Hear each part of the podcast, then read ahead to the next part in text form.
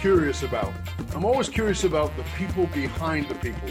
Who are the people pulling the strings? And I don't just mean that in a conspiracy way, but in any way. Oftentimes, the person who's up front uh, was placed there, sometimes in a nefarious manner, and oftentimes not. What I do know is this: is that no one does it alone, and we tend to think of it that way, but it's not true. We often make judgments about those who are in the spotlight without knowing the whole truth. One of our goals on this show is to help each of us to move away from the polarized thinking that and just sort of open up and seeing even that those that we disagree with are far more than one dimensional. The best way I know to do that is to become genuinely curious about someone, who they are beyond what it is that they do. I'm your host, Dov Baron, and I'm here to help you get curious. In fact, to take a big bite out of curiosity. To find out how you can hire me as a speaker or strategist for your organization, you can go to fullmontyleadership.com forward slash consulting or fullmontyleadership.com forward slash speaking. My guest today is a married man who has battled with the rare disease for many years. He's a father who prioritizes family over everything else. He's a best-selling author Fire Them Now, the seven, dig- the seven lies digital marketers sell, He's the founder of Go Big Media. He's been touted by Fox Business as a marketing guru. He's been called by ESPN a political guru. He's the man behind over 1,200 election victories, including hundreds of U.S. House uh, campaigns, dozens of U.S. Senate campaigns, and three U.S. presidential victories, including, wait for it, George W. Bush and Donald Trump. Now, that last line may have, have brought a ton of judgments on your part. Let me just say, stay curious, my friend. Stay curious. And help me welcome another episode of Curiosity Bites. Let's welcome our guest, Mr. Philip Stutts. Awesome to be here. I'm ready to roll. I am so excited to be here, man. I, I'm so looking forward to this conversation. So I want to start with our question, which is what do you find yourself most curious about at this point? Ooh, uh, that's a loaded question, Dov. But I would I'm say sure. I would I, I would come back and say I have two real big curiosities right now. But so help me. Would you rather hear personal or professional? Both. Ooh, okay. Well, we have time. So yeah, uh, um, right now, uh, I have done seven years of deep, deep dive into my psychology, uh, improving who I am, digging into my subconscious. Uh, I've done, uh, I've worked with psychologists. Uh, I've done, you know, the the Tony Robbins kind of self-help stuff of the world. Um, I've worked with a shaman and a bunch of different people like that. And then this year I started doing psychedelic uh, therapy, uh, psychological yep. therapy. And um, I had this enormous breakthrough when I did it earlier this year. I did MDMA, uh, which is, you know, people, uh, if you don't know what that is, just street Google name it. is ecstasy. That's right. Um, and, and, and I, I found a, a black cloud that hovered over my life for 35 years. I'm 45 now. I pretty much identified in that six hour session where the root of all of my behaviors came from, where the uh, resentment of my relationships came from, and why I acted the way I did, and the black cloud of shame over it and I waited 35 years. I did six years of, of deep thera- therapeutic sessions, and in six hours of taking MDMA, I solved. I didn't fix the problem. I figured out the problem, right. and then I have spent the last few months working through that, um, and really, really. Uh, processing what I got out of that and improving what I am, and I'm about to go do it again in a couple of months uh, because I still feel like there are things I can work on. I feel like I'm on a great probably the best place I've ever been. And I also know there's another level that I can go to um, that will make me a better husband, father, leader. Um, and really, I'm okay with that. It's these, I, I tell you this, these are not, this, and I am not putting this as uh, pat me on the back. It is not easy to figure out how bad you are at something. And, and I feel like the last seven years, all I've done is identify the bad things. And I always go, oh, damn it, I got to go work on this again, or I got to go work on this thing or that thing, or oh my God, I can't believe my wife feels this way because I acted this way. And then I had, it's like you just have to start over so many times. Um, but I'm an entrepreneur, so I kind of a glutton for punishment. But what here's what I know: I'm a glutton for short-term punishment long term, I have an amazing life that I feel very blessed by. And that's because I've done a lot of hard work to solve the problem of how I am, not what other people are doing, but how I am. For long, forever. So I'm going to rant on this one. Forever, I was the worst kind of narcissist of. I was the narcissist that blamed everybody for everything, and mm. I'm the one that was always right. It wasn't that I was the narcissist that I'm the greatest. No, I was the blaming narcissist, and uh, it it led me in some pretty dark places. And so um, I'm just trying to progress each day and get a little better at that. And obviously, I've, I feel like I've solved that problem because ultimately, there's no one to blame, and, and for anything, it's all me. And I'll give you an example.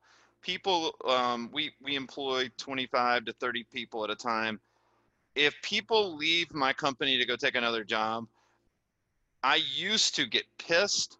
I used to scorched earth these people um, and burn bridges.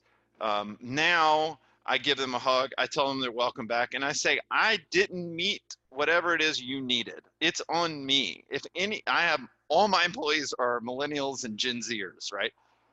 And and if I don't figure out how they function and serve them and they want to leave, then that's on me 100%. It's not on them. They have a lot they have a they have every right to pursue the, the their life and their happiness. And if they can't find it through what I'm providing, then they should leave. And so that's an example of how I've tried to look at this and change the dynamic. That's really interesting. So, um, you know, you you said that you spent the last 10 years working on yourself, dealing with whatever was under there. And, and, I, and I do want to come back to that, but I want to just stay with the, the psychedelic intervention um, using MDMA. Is that is that the only one you've used in the psychedelics? Yeah, I think I'm going to do uh, psilocybin and MDMA um, in a few months, which psilocybin right. is mushrooms. So. yeah. yeah. So so the the interesting thing about it is was that in any way on your horizon? You know, because it's it's interesting. Tim Ferriss in his uh, his book on uh, forgot what the name of the book was now, um, but it you know it was on the really big people and all the people he'd met. Yeah, tribe of mentors and, or whatever it is. No, it was the one before that, but oh, okay. I can't remember what it was now. Yeah. But you know, one of the things he talked about was that um, he had never met a billionaire who hadn't done a psychedelic you know, and I think that that was a really great awakening for a lot of people because I think that people think of billionaires as being really sort of rigid thinking individuals. Yeah. Right. And in fact, they're usually very expansive thinking people. They do think in a much bigger way. Uh, they tend to, uh, they, you know, psychologically, my background, but psychologically, they have some narcissistic tendencies we all do to some degree. We all anyway. do, right? Of course. But but they they hone in on them a little bit more. Um, but there also comes a point where they go, okay, there's nothing else, and that and oftentimes they'll go, okay, well, what's next? And it for them is often psychedelic. So uh, my question to you is, was it even on your horizon? Because you know, as the this Republican strategist uh, yeah, with marketing, right. it seems very outside of that box. That's what I'm loving. No, I, I read an. I, I was facing a very um, monumental problem in my life about a year ago. I had spent two months trying to find um, a solution to it. Um, and I, I, live in a small town in Florida. And uh, I remember I reached out, if anybody knows, a friend of mine is Dr. Drew, Dr. Drew Pinsky of Loveline fame and Teen Mom fame and all that stuff. And Drew is a good buddy of mine. And I reached out to him and I said, I want to find uh, some help in this particular field of what I'm struggling with. And I want to find the best. I live in this small town in Florida. I'm not going to find him here. W- what do you suggest? And he said, Well, for what you're looking for, you actually need to be with somebody. You can't just Skype a session. That doesn't work. No. And I felt like, my God, I found another roadblock. I thought I was doing one of the best and I could get the best. And, you know, that's how we are as entrepreneurs. And um, so I was like, I don't know what to do. And then a friend of mine, Tucker Max, who's um, a best-selling author and entrepreneur, Tucker wrote an article on psychedelics uh, about how he had done it. And Tucker's a, a buddy of mine. And so I reached mm-hmm. out to him and said, this spoke to me. I, I, I, don't, this is a year ago. So I didn't even know about it until a year ago. And oh. I just said, this spoke to me. This is the, I, I want to, I want to try this. So that's where it kind of started. And it led uh, to, to me going through the, the process. And um, like I said, it's, it's just been, it, it has changed my life. And, and, by the way, I want to say this. Uh, I don't I didn't go do a psychedelic session and I woke up and said everything's fixed. No. but I was able to dig down and figure out where all of the problems, every I, I found the, the one core attribute that drove every decision all the way back in lineage of my family.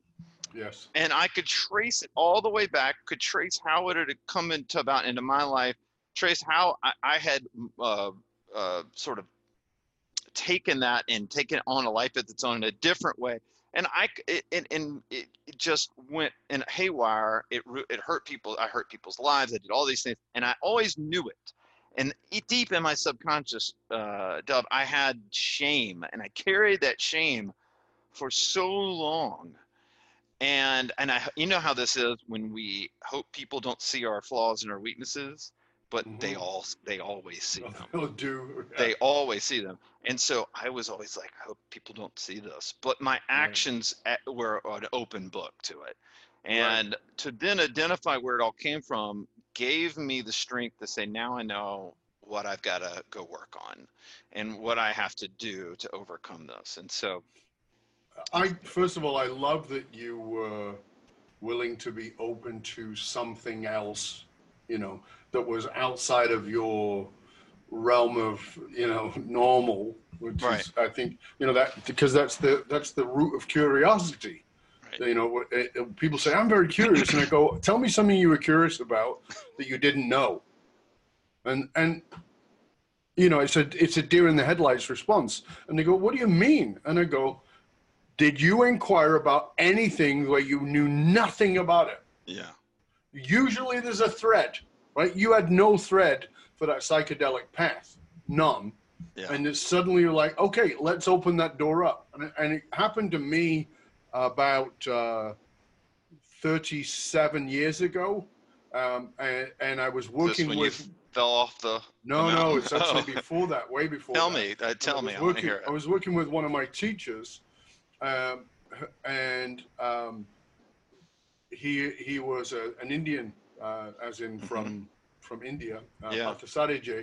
and I I walked up to him one day and I was in a bad mood and and and he said uh, he said what's going on and I said um, oh you know whatever it was uh, oh I remember was there was there was some uh, some big crime somebody had done a murder and and it was it was not re- some wasn't somebody I knew but it was related to somebody I knew Okay. So there was some sort of peripheral touch.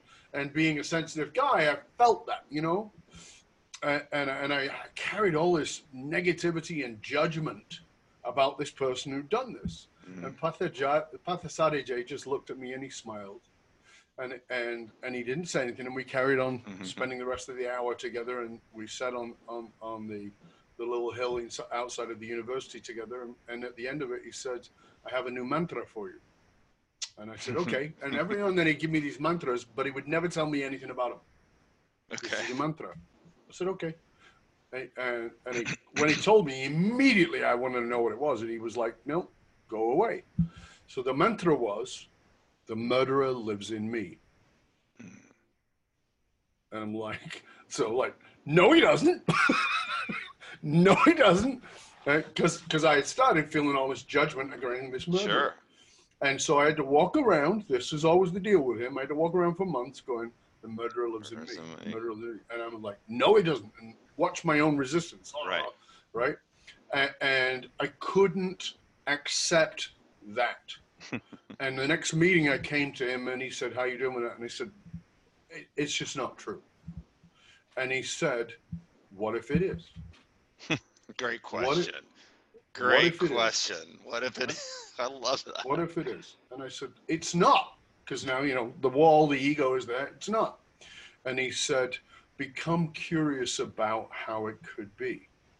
What don't you know about murderers? You've studied psychology, you understand this, and, and he says, you have preframes about about about murderers. Maybe they're wrong. Okay, and I began to look deeper into. So that's when I started studying cult psychology and studied yeah. studying the psychology around murderers and all this kind of thing. And I became fascinated with it. And yeah. I so and then I went the other side, which is, oh my God, I'm a freaking murderer waiting to happen. right. So it gave me this perspective totally. that I had no idea of and so I began to go, okay. So the next time I saw him, uh, and I walked up to him and, he, and I smiled, and he said, What are you smiling at? I said, The murderer lives in me. I just, I, I got it, I owned it. And it was that, it was only from the willingness of embracing, stepping into something that I could not agree with. And it's what, you know, it's the whole premise of this show. You know, as I told you about, the, the idea for this show came out of my work with a neo Nazi you know, right. became right. my, who's become my very good friend. Sure. Um, because it's this willingness to get curious about the things that I absolutely sure. disagree with or have no idea about, and the fact that you were willing to have that curiosity about this is fascinating to me because I know a bit of your backstory, and I was going to come into it later, but we'll jump into it now, which is um, you were diagnosed. Was it mm-hmm. seven years ago now? Yeah. 2012. Right, 2012. You were diagnosed with a with a, a very rare disease, which you refused to even Google. Correct. which is fantastic, right? Uh, so talk about shut down. I will not have any other information. Right. I, I outsourced. To go into this guy who goes on a psychedelic journey to discover. Yeah that's what I love. That's why I wanted to have this conversation with you because yeah. that shows to me the willingness to travel across sure. your own horizon.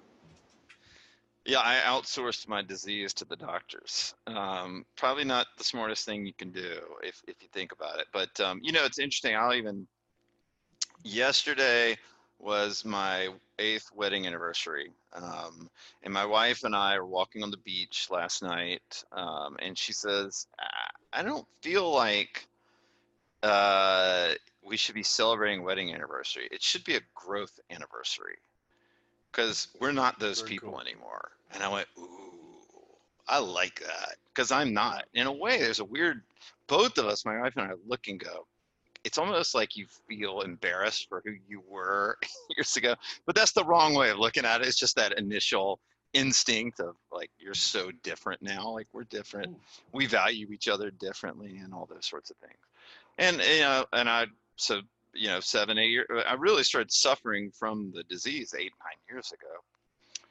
And diagnosed it took almost two years to find the diagnosis. It's called a achalasia. It's an esophageal disease. Basically Dov and to anybody listening when you eat food you swallow the food and the muscles in your esophagus contract the food all the way down into your stomach. And mine don't contract. In fact, mine are my muscles and the nerves that guide those muscles are dead and they'll never work again. And so for me, when I eat any food whatsoever, it lodges into my esophagus, feels like you're choking.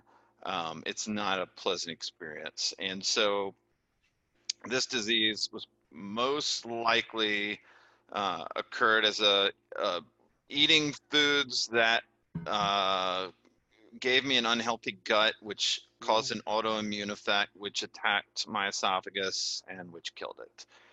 Um, there's no definitive proof to that, but I've worked with enough doctors to know that that's probably what happened. And um, you know, I've had 15 minor procedures on my esophagus. I've had three major surgeries. They basically shredded my esophagus so that food will go down. Uh, this disease affects one out of 100,000 people. Most of those people in their 70s or 80s. I was in my 30s when diagnosed.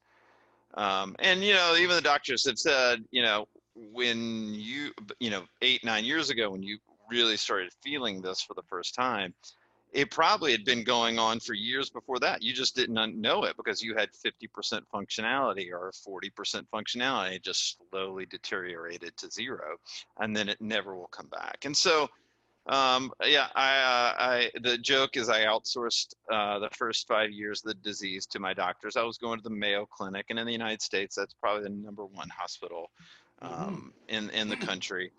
Um, and about three and a half years ago, I'm in their office after my third major surgery, and I said to the doctor, Hey, you know, doc, I, I know this is an incurable disease. It affects one out of 100,000 people and all that stuff, but like, what is a long term prognosis for me? Like, what should I expect? And he's like, Well, Philip, you know, you've had too many surgeries and there's no more surgeries. Like, you're done. And at some point, um, there's just going to be too much damage in there. It's going to be too hard for you to eat. We're just going to have to remove your esophagus and you'll probably be on a feeding tube the rest of your life. And I was like, my eyes about popped out of my head. And I said, when is that going to happen? He said, nah, five, ten years. And I was like, five, ten years? What? And he's like, yeah. And I was like, no, no, no, no, no, no, no, no, no, no, no, no, no. I'm not, no, no, no. I don't, I don't, no, no, that can't happen. And he, you know, he looked at me and he laughed, not I mean, sort of condescendingly, but he wasn't, you know, doing it to be mean. He said, Philip, your disease is what it is. Take your medication. And the medication has long term dementia effects. It also causes heart attacks long term, uh, but it works in the short run. Take your medication. We'll see you in six months.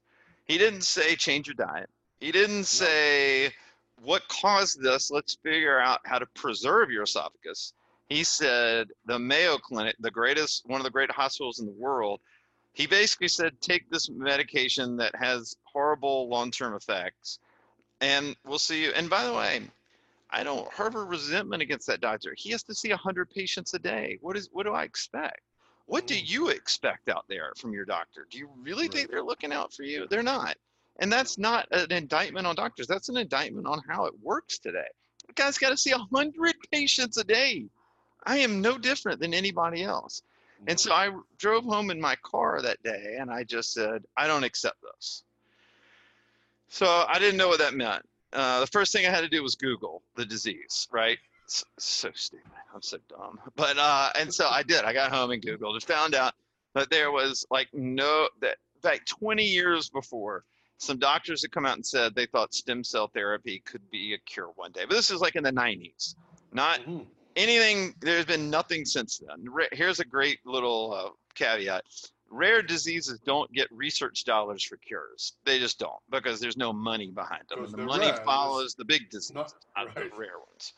Right. So i just said all right well first of all i got to preserve my esophagus. What do i need to do? I need to get my health in order. Um, and then second i can worry about the cure later. So i after about six months um, you've had uh, this guest on your podcast, uh, Dr. Steven Gundry. He put out a book. The book spoke to me like nothing I'd ever read. It's basically anti-lectins, an anti-lectin diet for your food, uh, for your you know food source. And so I got on his diet. I've been on the diet almost three years now. I take no medications at this point, and I have an incurable disease. So all those bad medications are gone and I have an incurable disease. I take no prescription medications. It's uh, it's really cool. That, that that feels so amazing to me to be able to say that. And then the second, brought up something that yeah. you brought up something that I want people to pay attention to because it's it's vital that we grasp this. So you're going to the Mayo Clinic with this disease, yeah.